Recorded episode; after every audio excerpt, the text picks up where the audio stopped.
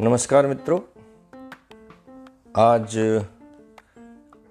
के समाचार पत्र में एक बहुत दुखद समाचार पढ़ा और समाचार ये था कि फोगाट परिवार की एक और पहलवान ने, जो उनकी बहन थी, उसने आत्महत्या कर ली और आत्महत्या का कारण यह बताया गया है कि वो किसी प्रतियोगिता में हार गई थी। इसके अलावा आज बहुत सारे स्कूलों में बच्चों के स्कूल का अंतिम दिन था और बहुत सारे बच्चों के परिणाम आए। कुछ अभिभावक इसलिए दुखी थे कि उनके बच्चों के परिणाम उनके अनुकूल नहीं रहे। तो मैं सभी बच्चों और अभिभावकों और सब लोगों से निवेदन करता हूँ कि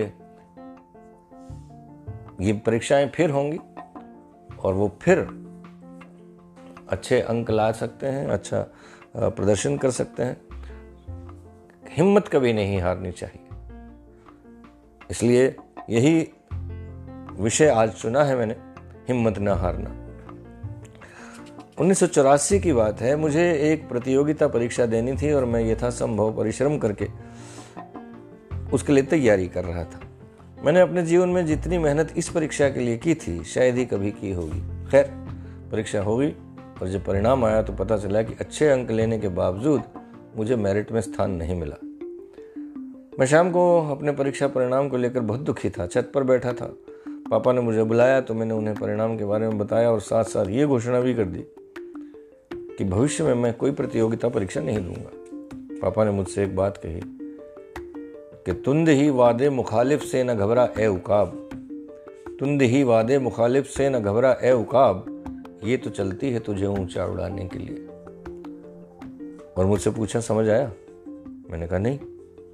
वे बोले कि इसका अर्थ है कि शायर उकाब, यानी चील पक्षी से कहता है कि तेरी विपरीत दिशा से जो हवा चल रही है, उससे घबराने की आवश्यकता नहीं है क्योंकि ये तो तुझे ऊँचा उड़ाने के लिए चल रही है। उस दिन के बाद मैंने आज तक कभी हिम्मत हारना सीखा ही नहीं।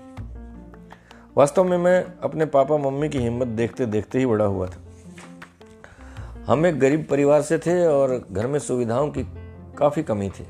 आम ज़रूरत की चीज़ें भी हमारे घर में उपलब्ध शायद अधिक नहीं थी। पापा अपने संघर्ष में लगे थे, उनके माता पिता का बोझ उन पर था तथा उनकी एक बहन और उसका बेटा भी हमारे साथ रहते थे। यानी दस लोग और एक कमाने वाला। मम्मी ने पापा का साथ देने का निश्चय किया। जब उनकी शादी हुई थी तो वे केवल पांचवी कक्षा तक पढ़ी थी। ये बात उन्नीस सौ सत्तावन की है।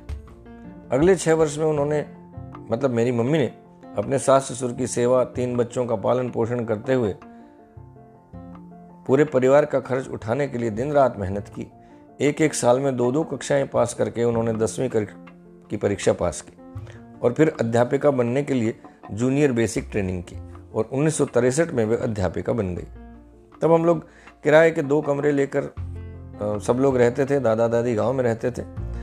मम्मी ने एक एक पैसा बचाकर, ट्यूशन पढ़ाकर अगले चार वर्षों में अपना घर बना लिया। अगले तेरह वर्ष फिर से संघर्ष में गुजरे और 1980 आते आते मैं और मेरा छोटा भाई कुलदीप दोनों काम करने लगे। तथा उन्नीस सौ छियासी में हमने एक बड़ा घर बनाया जो तीन चार परिवारों के लिए काफ़ी था और घर में भौतिक जीवन की सभी सुविधाएँ भी धीरे धीरे आ गई।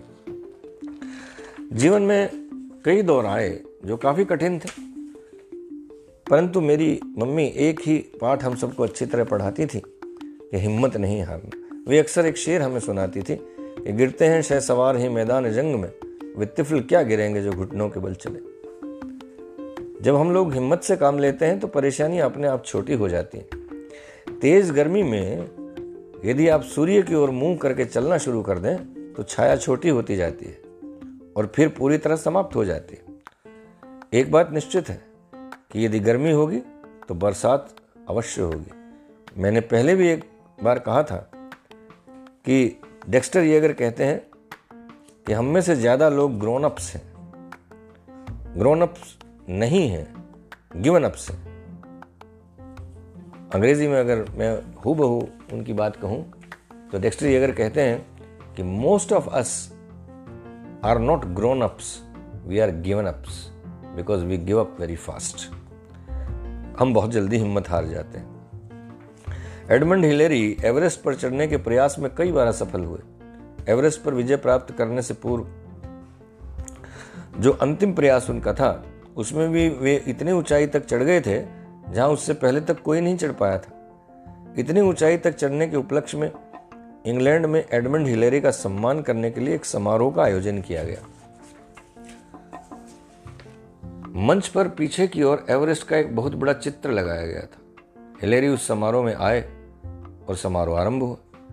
हिलेरी को अपने अनुभव बांटने के लिए मंच पर बोलने के लिए कहा गया। हिलेरी ने बोलना शुरू करने से पहले एवरेस्ट के चित्र की ओर देखा और कहा कि, O Everest you cannot grow bigger than this but my efforts can यानी, तुम पहले से बड़े नहीं हो सकते, किंतु मेरे प्रयास पहले से बड़े हो सकते हैं। आई एम कमिंग मैं आ रहा हूँ। और अगली बार, वो एवरेस्ट पर चढ़। गए कहने का अर्थ ये कि हमारे प्रयास सदैव बड़े हो सकते हैं, यदि हम हिम्मत न हारें तो। व्यक्ति की हिम्मत की असली परीक्षा तो विपरीत परिस्थितियाँ आने पर ही होती है। एक कवि ने कहा है, वह पथ क्या पथिक, जिस पथ पर बिखरे शूल न हो। नाविक की धैर्य परीक्षा क्या जो धाराएँ प्रतिकूल न हो? मित्रों, एक बात हमेशा याद रखिएगा कि कीड़ों के कभी घुटने नहीं छिलते। जो लोग रेंग कर चलते हैं, उनको हिम्मत की आवश्यकता ही नहीं होती, अन्यथा जीवित इंसान के सामने जीवन में कभी न कभी विपरीत परिस्थितियाँ आ ही जाती हैं। और उनसे वही पार पाते हैं जिनमें हिम्मत होती है। हमारे देश में तो इसका सबसे बड़ा उदाहरण बापू गांधी के रूप में विद्यमान।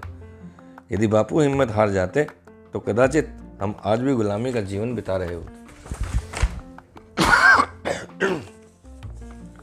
विश्व का इतिहास ऐसे लोगों से भरा पड़ा है, जिन्होंने अपनी हिम्मत के बलबूते इतिहास की रचना की। चाहे वे चाणक्य हो या अशोक, शिवाजी हो या महाराणा प्रताप, भगत सिंह हो या सुभाष जॉर्ज वाशिंगटन हो या नेल्सन मंडेला, अराफात या किम सुकी।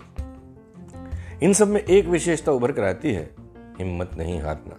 ये वो लोग हैं जिनके बारे में शायद किसी शायर ने कहा है कि किस तरह आंधियाँ हमको रोकेंगी, किस तरह आंधियाँ हमको रोकेंगी, हम परों से नहीं, हौसलों से उड़ते हैं। मैं एक बार थॉमस एडिसन के बारे में पढ़ रहा था कि जब वे बल्ब का आविष्कार कर रहे थे तो लगभग ढाई हज़ार बार असफल हुए। जब वे एक हज़ार बार के लगभग असफ प्रयास कर चुके तो उनके एक मित्र ने उनसे पूछा, मित्र एडिसन, आप एक हज़ार बार असफल हो चुके, आप निराश नहीं होते? एडिसन ने कहा, मित्र, मैं एक हज़ार बार असफल नहीं हुआ हूँ, बल्कि अब मुझे एक हज़ार ऐसे तरीके मालूम हो गए हैं, जिनसे बल्ब नहीं बन सकता। हम सब इस बात को जानते हैं, यदि एडिसन हिम्मत हार गए होते तो कदाचित हम लोग आज अंधेरे में ही जी रहे होते। छठी या सातवीं कक्षा में, अंग्रेज़ी में हम एक कविता पढ़ते थे King Bruce and the spider उसमें राजा ब्रूस लड़ाई में हार जाते हैं तथा आत्महत्या की बात सोचने लगते हैं। वे छिपकर एक गुफा में बैठे होते हैं, तभी उन्हें दीवार पर एक मकड़ी दिखाई देती है। मकड़ी ऊपर चढ़ने के प्रयास में बार बार फिसल जाती है। अंततः सातवीं बार प्रयास करने पर वह ऊपर चढ़ने में कामयाब हो ही जाती है और वहीं से राजा उठते हैं पुनः अपनी सेना को संगठित करते हैं और पुनः अपना राज्य प्राप्त करते हैं। गीता का ज्ञान तभी शुरू होता है जब अर्जुन हिम्मत हार बैठता। भले ही अलग अलग कारण विद्वान लोग देते हैं, किंतु यह भी सत्य है कि उसको इतनी बड़ी सेना अपने सामने दिखाई दे रही थी कि वह हिम्मत हार गया। तब भगवान ने उसे कर्म करने का उपदेश दिया और युद्ध करने के लिए कहा। जैसा कि मैंने पहले भी ज़िक्र किया है कि 1556 के पानीपत के युद्ध की एक छोटी सी घटना ने बैरम खां और उसके सैनिकों की हिम्मत बढ़ा दी और उसी घटना ने भारत के इतिहास को बदल कर रख दिया। भारत के पूर्व प्रधानमंत्री स्वर्गीय लाल बहादुर शास्त्री जी का पूरा जीवन ही हिम्मत की कहानी है। मैं उनकी जीवनी पढ़ रहा था, तब मालूम हुआ कि उन्हें स्कूल जाने के लिए हर रोज गंगा को पार करके जाना होता था। उनके पास नाव वाले को देने के लिए पैसे नहीं होते थे।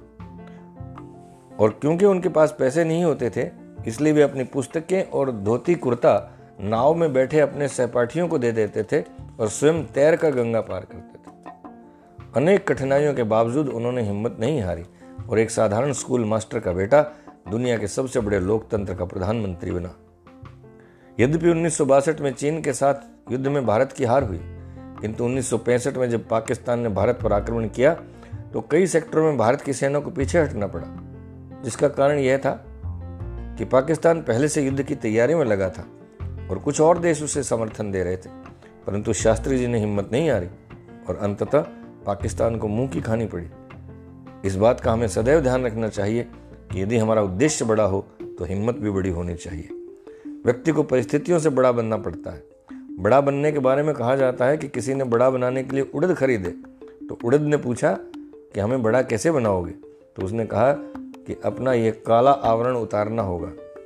फिर रात भर पानी में रखकर मैल गलाना पड़ता है। उसके बाद उड़द को सिल बट्टे पर पीसना पड़ता है, क्योंकि जो व्यक्ति संघर्षों में पिसा न हो, वह बड़ा बन ही नहीं सकता। फिर पिसे हुए उड़द ने पूछा कि क्या हम बड़े बन गए? तो कहा कि अभी नहीं, अभी आकार देना बाकी है। यानी महान लोगों को, बड़े लोगों को देखकर आकार बनाना चाहिए। पर अभी भी बड़े नहीं हुए, क्योंकि समाज की जलन भी सहन करनी है। इसलिए तलना पड़ेगा।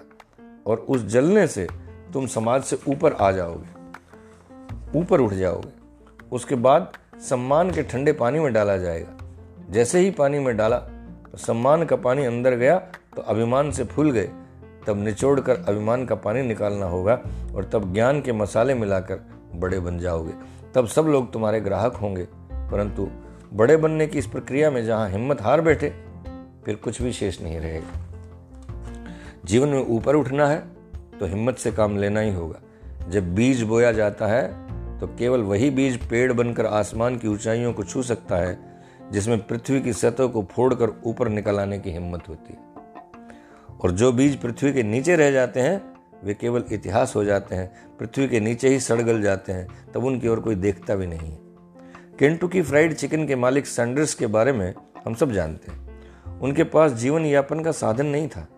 यदि कुछ था तो अपनी माँ की चिकन बनाने की एक रेसिपी थी। वह उसे लेकर एक हज़ार से ज़्यादा रेस्टोरेंटों में गया, परंतु सबने उसे खरीदने से इनकार कर दिया। किंतु उसने हिम्मत नहीं हारी और अंततः वह अपने लक्ष्य में सफल हुआ और आज सौ से अधिक देशों में केंटो की फ्राइड चिकन बेचा जाता है। केवल हिम्मत करनी है, इंसान ही हिम्मत हार जाता है। नदी क्या बहते बहते थकती है? सूर्य क्या जलते जलते हिम्मत हारता है? पृथ्वी घूमते घूमते रुकती है क्या? प्रकृति की हर चीज़ हमें एक ही संदेश देती है कि कुछ भी हो, हिम्मत नहीं हारना। एक व्यक्ति को एक बार स्वर्ग में जाने का अवसर प्राप्त हुआ। उसने भगवान के सामने इच्छा प्रकट की कि उसे पूरा स्वर्ग दिखा दिया जाए। भगवान ने उसकी प्रार्थना सुन ली और उसे स्वर्ग दिखाने का प्रबंध किया गया। एक व्यक्ति को नियुक्त किया गया, जो स्वर्ग में उसके गाइड के तौर पर कार्य करेगा। वह व्यक्ति हर रोज सुबह उसके पास आता और पूरे दिन से स्वर्ग के बारे में पूरी जानकारी देता। एक दिन वे घूमते घूमते एक ऐसे हॉल के सामने से गुजरे, जो उपहारों से भरा पड़ा था। उपहारों के बड़े बड़े पैकेट एक के ऊपर एक रखे हुए थे। इस व्यक्ति ने गाइड से पूछा कि ये कमरा किसका है? और ये सब क्या रखा है? उस गाइड ने उत्तर दिया कि ये कमरा तो भगवान का ही है। उसमें बहुत से उपहार रखे हैं, जो लोगों ने भगवान से मांगे थे और भगवान उन्हें देने के लिए तैयार भी था। इसलिए पैक करा के रखे थे। इस व्यक्ति ने पूछा, अगर ऐसी बात है तो भगवान ने ये उपहार उन लोगों के पास क्यों नहीं भिजवाए? गाइड ने कहा कि इससे पहले कि भगवान उनके पास ये सब चीज़ें भिजवा पाता, वे हिम्मत हार गए और उन्होंने प्रार्थना करना छोड़ दिया था। इसलिए मैं इस संदर्भ में दो पंक्तियाँ, किसी कवि की शायद, सोहनलाल द्विवेदी जी की हैं, जिन्हें यदि सही न हो तो कवि महोदय से क्षमा प्रार्थना सहित कह रहा हूँ, जो मुझे बहुत ही अच्छी लगती है। लहरों से डर कर नौका पार नहीं होती, हिम्मत करने वालों की कभी हार नहीं होती। हिम्मत करने की, करने वालों की कभी हार नहीं होती। इसलिए हमेशा हिम्मत रखिए, कभी हिम्मत मत हारिए, सफलता अवश्य आपके कदम चूमेगी। अगला विषय अगले सप्ताह। नमस्कार, धन्यवाद।